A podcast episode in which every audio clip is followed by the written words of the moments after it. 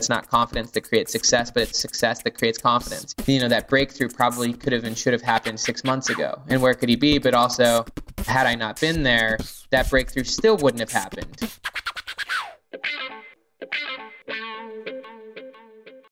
This is the Happen to Your Career podcast with Scott Anthony Barlow.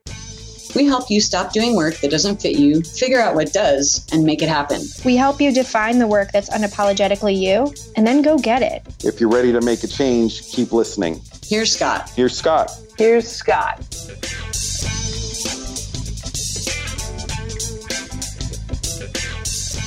When you're doing something hard, like training for a half marathon, or trying to lose 50 pounds, or get rid of a bunch of debt, or change careers, it turns out willpower isn't enough. We know it's not. A lot of us know it's not, but most of us still don't know what helps instead when you're making a really big life change or you're chasing down a goal. Whether you're pursuing your dreams or whether you're pursuing mediocrity, it's actually just as challenging. That's Benjamin Hardy. I am a writer, PhD student, and I run an online course. I'm a foster parent. Well, not even a, just adopted our kids actually. So parent and just love learning and writing and sharing and teaching. He's been studying why some people reach their version of success and why others never ever make it, even though they want to. In fact, he just wrote a book on the subject called Willpower Doesn't Work. I was super curious about his experiences and his learnings with high performers, intentionally putting themselves into difficult situations to experience growth. In fact, Ben had experienced this himself when he and his wife had adopted three kids. How long of a process was that for you? For us, it was heinous. It was over three years. Wow. Yeah, it was Wow. painful and expensive. So Yes. That is what I've heard from other people that have adopted in any capacity. yeah, it, it was rough, but you know, we're good. I mean, we did it through the foster system, you know, so that's kind of it. Wow. It was intense. intense sounds right. But I guess most things that are worth doing are intense to some degree. yeah. Well, I definitely recommend it, man. I definitely Yeah? recommend it. Oh yeah, I have no regrets about it, without question. So everybody that I've talked to that has adopted says that, but I'm curious why that is for you. I mean, you don't regret the things that are the most meaningful in your life. Yeah. You know what I mean? When you take a kid into your life and you start to invest huge in them and you start to see yourself as their parent and you start to see them change and you start to watch yourself become more caring and loving and you just become a better person, you start to kind of realize that a lot of the other stuff that you're pursuing doesn't matter that much. So, I mean, it's the most fundamental thing. I mean, all this stuff is fun. I love being on the podcast. I love writing. I think I get Yeah. a lot of meaning and I think a lot of people get a lot of use from my writing. But being a foster parent of these kids was a lot of what inspired me to do what I've done. So, you know, I don't think I'd be where I'm at had I not done it, you know, and I would give up everything I've got to be these kids' parents at this point. So, to me, there's no regrets at all. It's more in line with my value system. So, it's, you know, I'm not thinking about all the things I could have done and the time spent. I forget who said it. I think it was Peter Diamandis. He didn't say either or, but both, you know. And so I think you can have a successful career and you can have a great family. And that's kind of the life I've chosen. But I would choose the family over the career if I had to. What would you say is the hardest thing about adopting? Yeah, no, I mean, it really wasn't the adoption component that was the hard part. I mean, we wanted to adopt for a long time. For me, it was just becoming a foster parent in the first place. It was early in 2015. It was actually January of 2015 that we Yeah. got the first two children. So there was a three year old and a five year old. They were siblings and they were rough. They came from a horrible environment. Their parents had totally neglected them. They didn't go to school. They just had horrible manners, a long laundry list of psychological diagnoses. The, the young girl had anger issues. She'd throw and break stuff, and just we just couldn't control these kids. We found out that they had a seven year old fully blood brother who was at a group home. We found out about him a couple months later, and we decided, felt inspired that we wanted to get him as well. And so, for the first several months of being a foster parent, I was in my first year of a PhD program. So, I was avoiding being home. Honestly, it was just not fun. And the kids didn't love me. I didn't really love them. There was no mutual respect or connection. And, you know, the challenge with kids who come from this level of trauma, because not only did they not have any foundation because of their home environment, but then they got ripped out of their home environment. No matter where you come from, there's an enormous amount of confusion and loss. Oh, yeah. And so we had to overcome ourselves. You know, you can't just get angry and upset. you know, with these kids, I'm a huge fan of Dr. Gabor Mate's work. And he talks a lot about how you can't change a person through judgment and through criticism, only through compassion. And he talks a lot about addiction specifically. And he says you can't help someone through judging them. You have to have compassion for them. And Joe Polish, who's a mentor and a friend of mine, he owns Genius Network, which is mastermind I'm a part of. He talks a lot about how you can't punish the pain out of people. He's specifically talking about addicts, but I think that's true of all people, you know, especially anyone with suppressed pain and trauma. You can't punish the pain out of them. And a person is as sick as their secrets. So what happens is, is when a person goes through a traumatic experience, they usually isolate themselves and they seek to withdraw. Yeah, Whether an addict or just anyone in pain. Yeah, I mean, if you think about all of us. So in the book, The Body Keeps the Score, which is one of the best books on trauma, he talks a lot about how we all have multiple personalities. Most people in Western psychology think that we have one fixed and permanent personality. The truth is, we have multiple. There's certain areas of your life that are well developed, and there's certain sides of you that are completely underdeveloped and that have been halted or frozen based on some pain or trauma. And when that side of you is triggered, then you start to cope in unhealthy ways, whether that's eating, technology, some way to distract yourself from the pain or the thoughts or the emotions, the feelings. And so basically, you know, with being these kids' foster parents for a while, you have to get to a point where you let go of your own frustrations with their horrible behavior and you've got to figure out how to love them and be patient with them and sit with them through their terribleness. And that took a lot of time. I'm sure that was an understatement. Yeah, it was rough. You know what I mean? It was Yeah. rough. I mean, just as an example, these kids didn't know how to put themselves to bed because their parents gave them cough syrup to go to bed every night. You know what I mean? And just put them in front of a TV and they would just doze themselves off whenever they were fried. They didn't actually know how to just put themselves to bed in a healthy way. And so we had to spend at least six months with each child laying with them, helping them through the process of literally putting themselves to bed.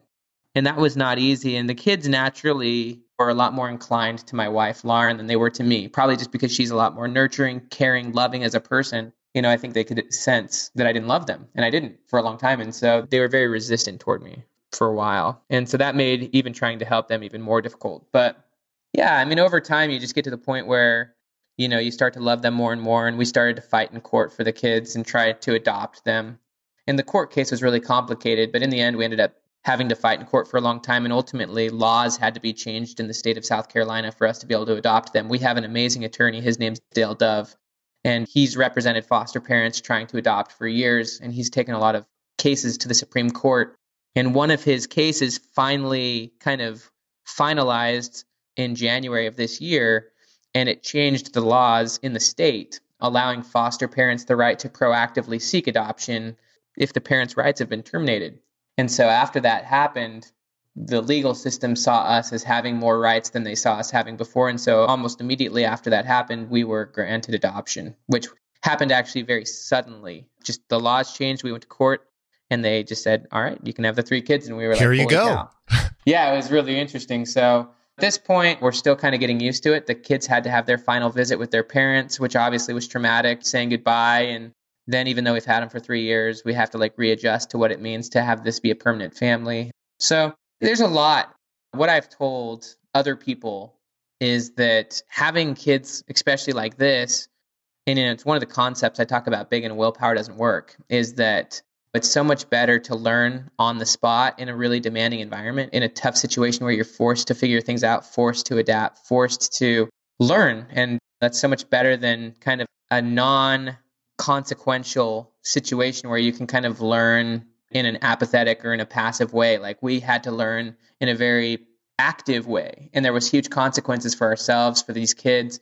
And just as kind of one story, even just like two weeks ago, these kids still have problems and they're probably going to have challenges their whole life as a result of this. But the 10 year old boy, and he was seven when we got him, his name's Caleb, he still has a lot of learned helplessness when it comes to learning. When we got him, he was probably two years behind. He was like in the fifth percentile, but he's Sure. a smart kid. He just never was given attention and help. He's actually advanced insanely. Smart but not developed. Yeah, it's product of a bad environment. Yeah, absolutely.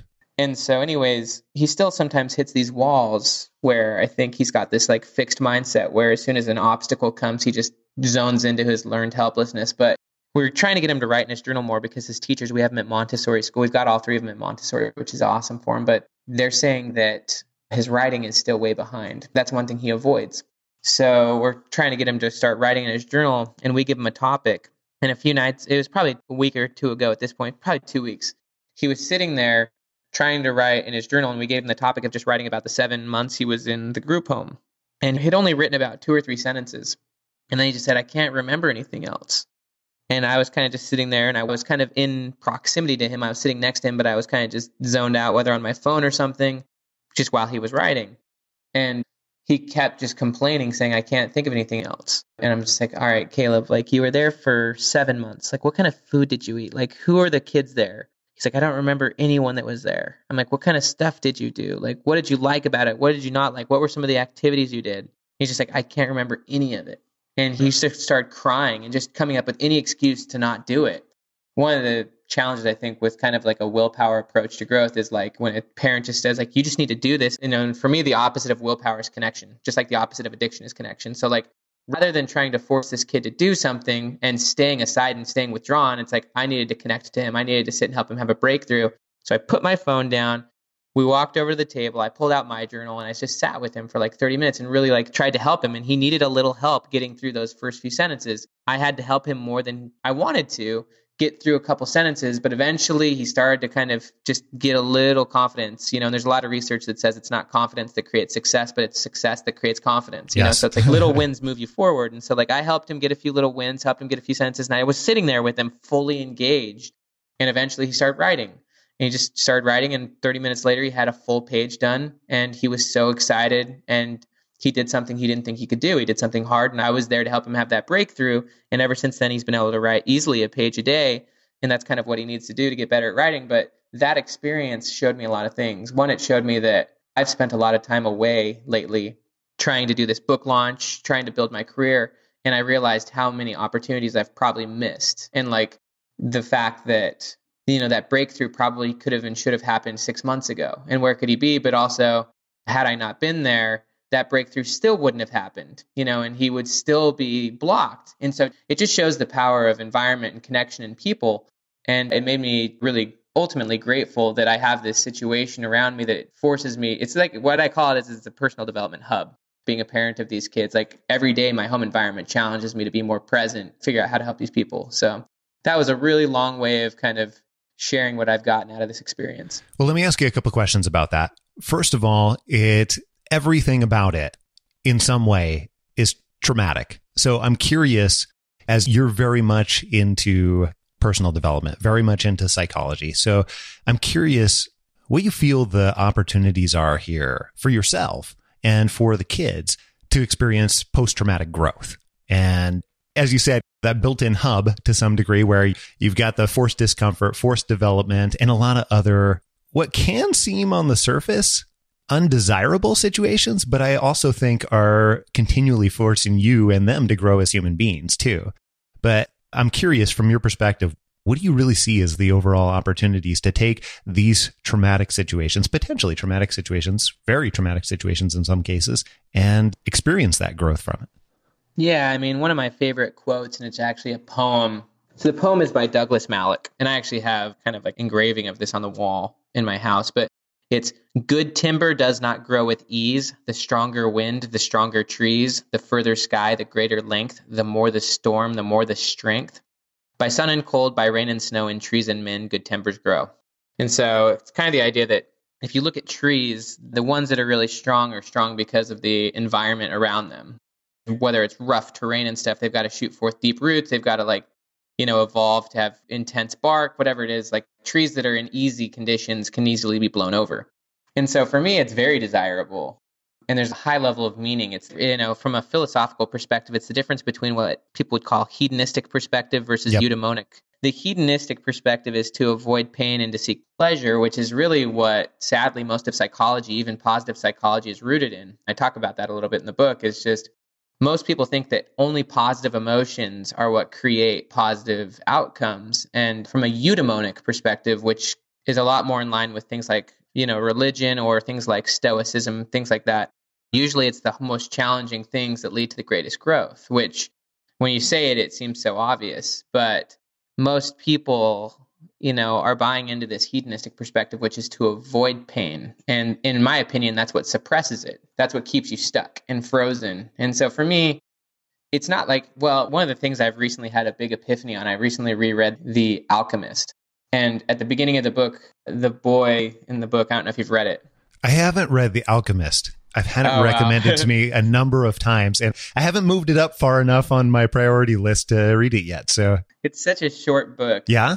Oh yeah it's like probably a two hour read if you listen to it on an audiobook Oh, perfect. But in the beginning of the book, there's this boy who wants to be a shepherd and he wants to go out and travel the world. And his father is trying to convince him not to do it. And ultimately, kind of the point that his father actually had always wanted to travel the world as well, but he ended up living his life struggling day to day just to kind of stay where he was. And kind of the big concept is whether you're pursuing your dreams or whether you're pursuing mediocrity, it's actually just as challenging. It's not easy to not pursue your dreams. It's not easy to just live day to day. Like you still have to get up, go to work, you still have to make a living, you still have to grind through the day. It's never easy. It's always a struggle, whichever path you choose. But one path actually makes it's the difference between paying rent versus investing big. Either way, you've got to like pay rent, or you, either way, you've got to pay for where you live. But the difference between one is that you're continually advancing forward versus the other one where you're just kind of staying stuck. So, let me ask you about that really quick because I fully believe that to be true, and that's what I have experienced. But I'm not sure that everybody really understands the difference between that in terms of they are different, both are hard. But what are what is the difference between hardness, if you will? I'm making up words here. Yeah, I mean, I think obviously the hardness of not doing what you believe you should is primarily internal conflict and regret. Yeah. You know, I mean, you've got this conflict, this belief of what could have been, what should have been. Whereas when you're advancing forward, obviously there's lots of highs and lows. You go through big wins, you go through big failures. I mean, even myself, yesterday I wrote an article about failure and it's doing extremely well on Medium right now, actually. But I invested almost everything. Like literally, I overinvested myself in the book launch that just occurred for Willpower Doesn't Work. And it didn't end up hitting the New York Times list. It hit none of the lists, even though it had the numbers because of a few of the mistakes I made. But I don't really regret having almost invested, like literally, I made a bunch of money and invested all of it into this launch. Freaked my wife out. And I look back and I learned a lot. I'm not going to make the same mistakes again, but I don't regret it. And I've learned a ton and advanced in a lot of ways as a process of going through this huge failure. And a lot of Mhm. people would not consider it a failure. To me, it was a huge failure. And I think one of the beauties of failure is that it kind of wakes you up, especially like if you fail in such a way that, and I'm kind of thinking about the movie, The Pursuit of Happiness with Will Smith. I don't know if you've seen that one. I have. You know where he's sitting in the bathroom, like with his kid laying on the ground and he's crying. And, you know, and he's just like at rock bottom. Yeah. I think that feeling where you have to like figure things out or else like there's big consequences for you and your loved ones. And it's not like people talk about failure. I published 20 blogs and no one saw them. And I think the failure that I'm talking about is where you really put everything into it. And if you don't figure something out, like you might be on the streets. Obviously, that most people, they've got family and stuff to support him, but I think feeling that pain and that you never want to feel what you feel again.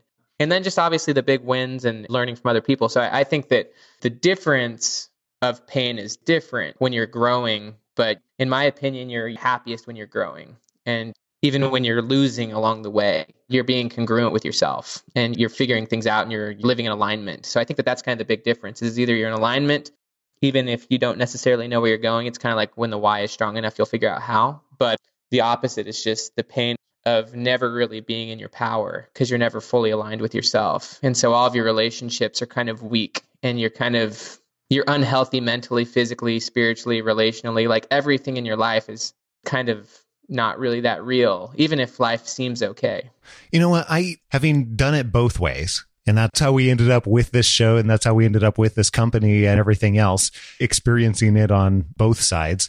I think actually, in some ways, even though it's harder, at least for me as a person, it's much harder. It's more intense work. It's harder in some ways. I feel much more at peace, probably is the best way to put it. I'm struggling for words a bit in order to describe it, but when you're putting everything into something, and even if you're going through the roller coaster of it being the success and less success or book launch failures or whatever it might be in anybody's world, it still feels easier in some ways. It still feels more, and I think it is that alignment that you're talking about. Yeah. No, I'm with you. Yeah. Well, let me ask you another question. Let's go back to the Will Smith situation for just a second here. So, not everybody necessarily is forced to figure things out. Not everybody is in that situation where they absolutely have to, or else, essentially. And I've become fascinated over the last few years with the idea of creating those stakes or creating those situations to essentially force you without having to hit rock bottom or without having to have that and reproduce that potential situation. So, one of the things that you mentioned in the book is talking about how to proactively shape your environment for success. And you talk about the concept of creating layers of accountability. So, one, curious if you can define that a little bit and how you think about that. And also explain a little bit about how people can get started doing that. Yeah, absolutely. So there's a quote I put in the beginning of the book, and it's from William Durant, the historian. And he basically says that genius is basically the product of rising up to a demanding situation, and that the ability of the average person could be doubled if their situation demanded it. And so there's an idea in psychology called the Pygmalion effect, where basically yeah. a person rises up or falls to the expectations of those around them. And then it just dovetails into the quote from Jim Rohn that you're the average of the five people you spend the most time with. So basically this whole idea of creating situations that demand you to rise up. In the book, I call them enriched environments. You know, either you have an enriched environment of high stress, and then you've got one of high recovery. And in order to be in, in, in an enriched environment, you must be fully engaged, fully absorbed in what you're doing, non distracted. And in order for that to happen in a high stress environment or high stakes environment, there's got to be some form of accountability for what you do. I actually quoted the book The Millionaire Next Door where the two researchers they did all this huge scale study and they found that the people who are most affluent and successful are the ones with the most courage and those with courage are the ones that get paid based on performance. It's incentive based. If they don't show up and don't produce a result, they don't get paid. Whether you're a CEO or an entrepreneur or just someone who gets paid based on the work you do.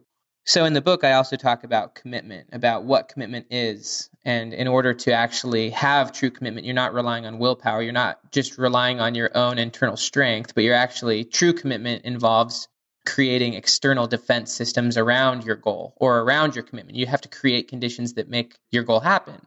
So if you're really committed to something, you're willing to do whatever it takes to make that thing happen part one would be removing everything in your environment that actually conflicts with that commitment. Part two would be, I think, embedding several layers of accountability around it to ensure that you're there. You want other people invested in you and in your results as well. You know, whether that's hiring a personal trainer or whether that's being in competition with someone or whether that's investing in mentorships or other types of relationships, if you don't have someone that's accounting, that is also counting on you to produce results and who is continually following up with you and checking in with you and who's calling you out when you're not showing up, if you don't have those types of people or situations in your environment, then you're probably not moving forward as much as you can. You know, it's just an example.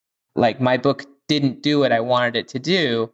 And I was on the phone with my agent today talking about it, you know, and talking about what we need to do next. Like I'm very accountable to her. She's accountable to me. I'm accountable to my publisher. Like that's kind of just the situation I've put myself in. I'm also accountable to my wife and kids, you know, and like yeah. I have 750 clients who are in a, a course of mine that if I don't show up and create stuff every week, like literally lose everything. And so I think that it's just one of the things that they talk about that's a flow trigger is that you get feedback immediately based on your performance. And in the book, I talk about context based learning, which is more real world style learning where you get immediate feedback on your performance and then you get coaching and you get help to kind of show you where you went wrong and how you can quickly course correct. So hold on, let me ask you about that for just a second because I mean, I get that in the example that you provided in terms of we've created a lot of courses and a lot of programs over the years and things like that in those situations, it's relatively easy to be able to force to show up and get feedback and get context and everything else.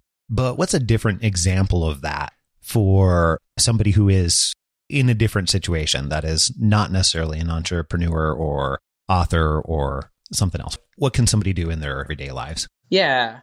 I'm just thinking about like any person, you know, whose job is not highly demanding and whose life isn't forcing them to kind of show up, which I would say is most people actually. Most people Yeah. don't have enriched environments. Their work isn't requiring them to show up every single day and show up. They still have to come and they've got to do their job, but it's okay if they spend half their time distracted, either on their phone or on the internet. Like, and then at home, you know, they're pretty distracted as well. They never actually fully rest and recover. They don't prioritize like weeks off or focus days or just being home. But I think that the first thing that I talk about in the book to kind of creating these things is to start investing in something. You know, like you have to proactively seek the changes you want. And one of the best ways to get increased commitment is to start investing actual money into whatever it is you're trying to develop. So you could still stay in your job, but if on the side, you know, you're investing in advancing your education or skills, or even if you're seeking greater responsibility, or even if you have projects assigned to you and you're telling your manager, whoever it is, that you'll have them to them at a sooner date, you know, you're setting shorter timelines to kind of create a little bit of external pressure. Or if you're asking how you can get paid on an incentive based way. One of the things that Greg McKeown talks about in essentialism is actually having conversations with your superiors about the types of projects you think you should be working on and telling them actually like trying to set up the conditions in your workspace where you're working in the way you want to where you're working on what you want to and setting up the expectation that they're not just going to throw stuff at you but they're going to actually give you stuff that's meaningful because you're expected to show up. And so i think some situations literally will never allow for it you know like some jobs are just you just have to show up. I mean you can try to like rise your way up this, the ladder but the world is becoming more freelancer based and entrepreneurial. Yes. and so the sooner that more people kind of recognize that fact, and I think a lot of the people who are listening to this show probably already kind of have inclinations that they want to do more and be more. It doesn't mean they can't work for someone else, but the best thing you can do is put yourself in a situation where you're trying things you've never done before, where you're forced to adapt and learn things. And the truth is just a lot of jobs can't allow for that. Some jobs will if you start showing up more proactive, if you ask for more opportunities, if you start actually producing a result faster and showing up and then asking for more responsibility. I don't really have a clear cut answer, sadly. I just think thinking about your environment, that's what mindfulness actually is, is just being aware of the context and being aware of how you're showing up in that environment. And if your job's not demanding a lot of you right now, you know, or if your life isn't, how can you make that so? I mean, what can you remove that's kind of keeping you stuck? And how can you take on greater responsibility with what you've currently got? Go have a conversation with your boss and tell them that you're not being challenged. Tell them you either want different or harder or more different, whatever it is, work, or start pursuing something on the side. You know, if you've got some side project that you want to do, start investing in those skills and abilities. Start investing in whatever it is you quote unquote really want to be doing. Once you get invested, you become committed. It's this idea of sunk cost bias where once you have ownership over something, you start to wrap your identity around it. And that can often be a negative thing, but I also think it's a very positive thing if you're intentional about it. sunk cost bias. Hold on, I want to go back to that for just a second because I think that is so fascinating by itself. Because in reality, logically, like if you talk to an economist or somebody who is not looking at the emotional side of it at all, then sunk costs really don't matter that much. But it doesn't feel that way in any way whatsoever. So I love some of the things that you have talked about, and I've leveraged this heavily over the last 10 years. When you have sunk costs, you feel some kind of obligation. I don't know if that's the right word for it necessarily, but you definitely feel something and you can leverage that to your advantage. And I'm super curious you know, what you recommend for people that are, most of the people that are listening right now are in the place where they want to make a change. And a lot of times, what is stopping them is the perception of time, the perception of what it's actually going to take to be able to make the type of change that they desire. Change from one career to a completely different career, one career to starting a side hustle, what lots of different things along those lines. But what would you recommend? How can they leverage that sunk cost bias? Yeah, absolutely. I mean, that's precisely what I've been studying throughout my doctoral dissertation, or really my whole doctoral degree. Yeah.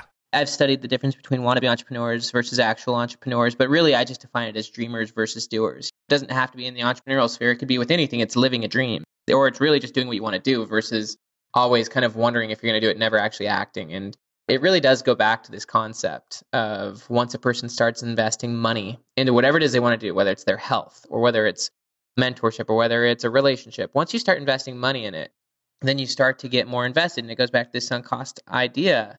Another kind of way of describing it is, is escalation of commitment. But what's interesting is, is again, in my reading of The Alchemist, the young boy in the story, he's trying to decide if he wants to go and kind of like live out his life purpose. And he meets this African king. And so the boy already was told, and he already had this impression that he needs to go to the pyramids in Egypt because that's where his quote unquote treasure is. He needs to go there. And he meets this African king, and the African king says, I will tell you where your treasure is, but it's going to cost you one tenth of your flock because this boy was a shepherd and he had 60 sheep. And so the boy decided he would do it. So he gave the king six of his sheep, which was one tenth. Mhm. And the king said, All right, so you've paid me one tenth of your sheep. Now I'll tell you where your treasure is. It's actually at the pyramids in Egypt. You already knew that. However, I had you pay me one tenth of your sheep so that you would make the decision. And it's just this idea of there's something like really powerful in starting to invest. And there's different angles, whether it's donating to charity or whether it's just investing money in your own skills and abilities or relationships. But once you start putting money towards causes that you believe in or towards skills or towards goals, you start to have this shift in identity. You start to be less, I guess the word would be scarcity minded, but you stop holding on so tightly to what you have. You start to have kind of a healthy level of detachment and you're willing to give up what you've got for what you want. And on a subconscious or psychological level, there's a really good book called Letting Go from Dr. David Hawkins. It's one of my favorite books. And one of the things he says in that book is the unconscious will allow you to have only what you believe you deserve. And so if you look at a person's life, generally it's a product of their subconscious belief systems, values, standards, which are then conditioned over and over and over by their environment because almost all behavior is subconscious and it's all outsourced or triggered by the environment. And so the environment holds a person together. And in order to shatter your subconscious belief system about what you can have, what you can be, what you can do, or what you believe you deserve, once you start investing money in that thing and once you start reshaping the context or the environment, your brain starts to sync up with that which is around you. I don't know the exact term, but in neuroscience, your brain is so plastic. And basically what it says is the or the research says is that your brain like syncs subconsciously with the brains of the other people around you. There's a really good book called Spontaneous Evolution, all about the collective unconscious. You're expanding my book list by the minute here. I love this. You know, and sorry I'm going so many directions and trying to pull all this together, but I just think zoning this back in. Once you start investing money in what you want to do, you become committed and you start to reshape your identity around that thing. And you also expand your perspective of this whole scarcity versus abundance mentality. So there's a quote from The One Minute Millionaire, which is a good book. But basically, the quote goes like this Giving as you get acknowledges the universe as truly abundant. Giving taps into the spiritual dimension that multiplies us, our thinking, and our results. There is an ocean of abundance, and one can tap into it with a teaspoon, a bucket, or a tractor trailer. The ocean doesn't care. And so I think what happens when you start being less stringent about what you have, you're willing to give it, but also you're willing to invest it. You have the ability to expand. And obviously, you need to be wise and intelligent about this, but from a very simple perspective, it just allows you to get committed. This whole idea of sunk cost bias. Once you start investing, you become committed and you start to reshape your identity around that thing. You start going from seeing yourself as I want to do this thing to seeing yourself as I'm doing this thing. And there's an idea in psychology called self signaling, which basically means that how you define yourself is based on your behavior. So when you start changing your behavior, you start changing how you perceive yourself, which is really cool because basically what it means is that it's not your personality that guides your behavior, but it's your behavior that creates and guides your personality. It's not your personality that determines who you are. It's what you do that determines what your personality is. So you're very fluid, you know, and that's one of the ideas I try to heavily convey in the book is that Western culture has very limiting and fixed views of what people are because they ignore context. And because you ignore context, you isolate variables and you isolate people and you put them into boxes and you say, this is what you are. You've got this personality type. This is what we love. Like, we love that stuff. And we ignore context, we ignore environment. But once you actually recognize environment, which is really the definition of mindfulness, you realize that who you are in one situation is different from who you are in a different situation.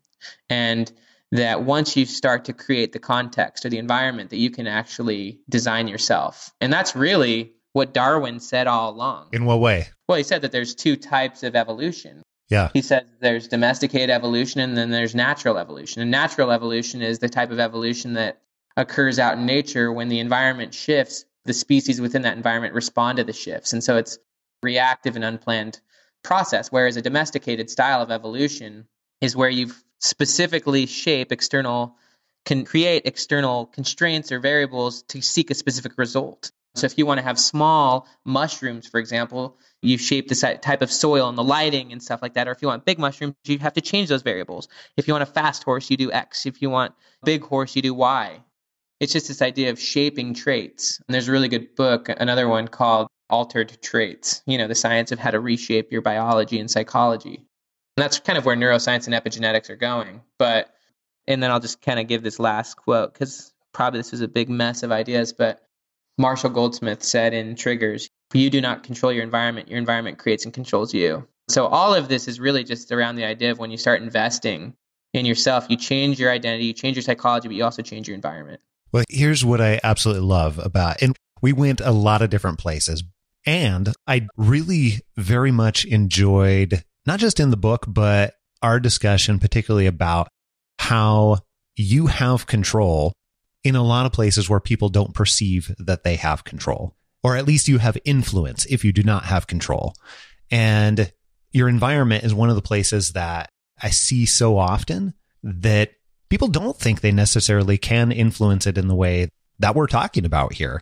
And everything that you've discussed is ways to be able to influence that. And I so appreciate that.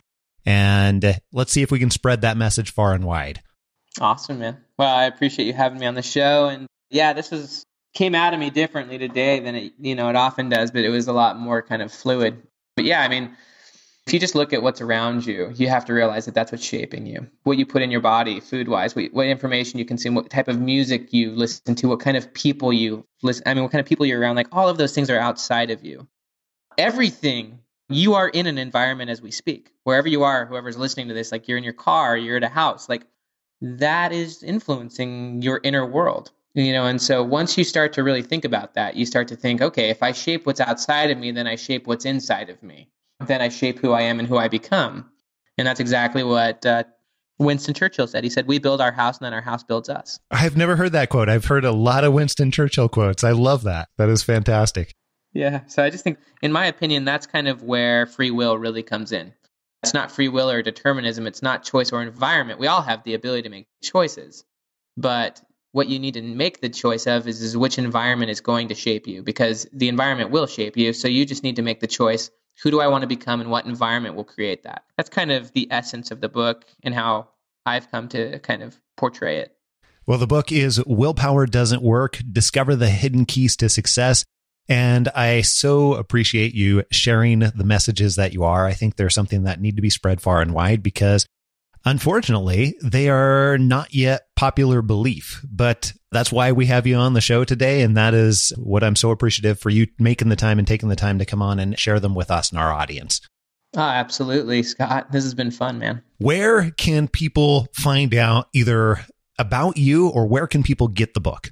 Yes, I mean you can obviously get the book anywhere books are sold, Amazon, Barnes and Noble, independent bookstores. If you want to, you know, depending on when you hear this, engage in a competition, right now you could just go to willpowerdoesn'twork.com. And uh, right now we've kind of tried to gamify the opportunity people have to learn this book. And basically what the competition is is you can sign up for free, but then you've got to buy the book, read the book, and then change your life in one of four categories, whether that's income, health, side project, or addiction.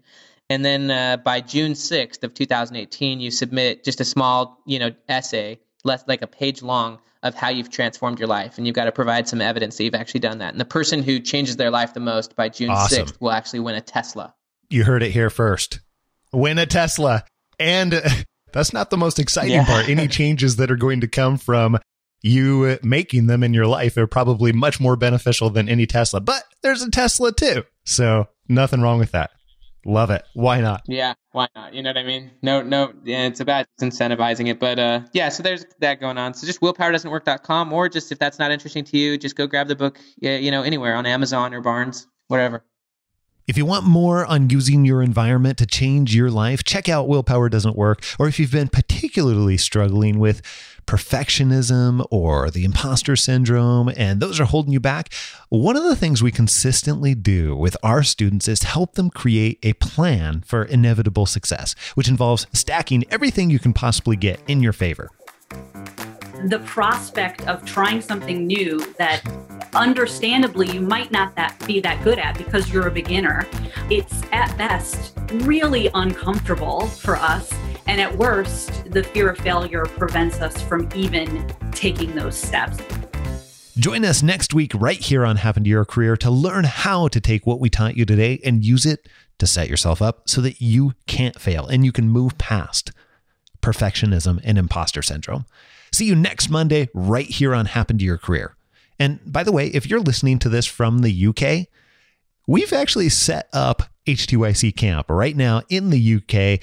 Myself, Alyssa, my kids, we're actually living over here for about a month. We'd love to meet you and uh, be able to get to know you if you're a listener of the podcast.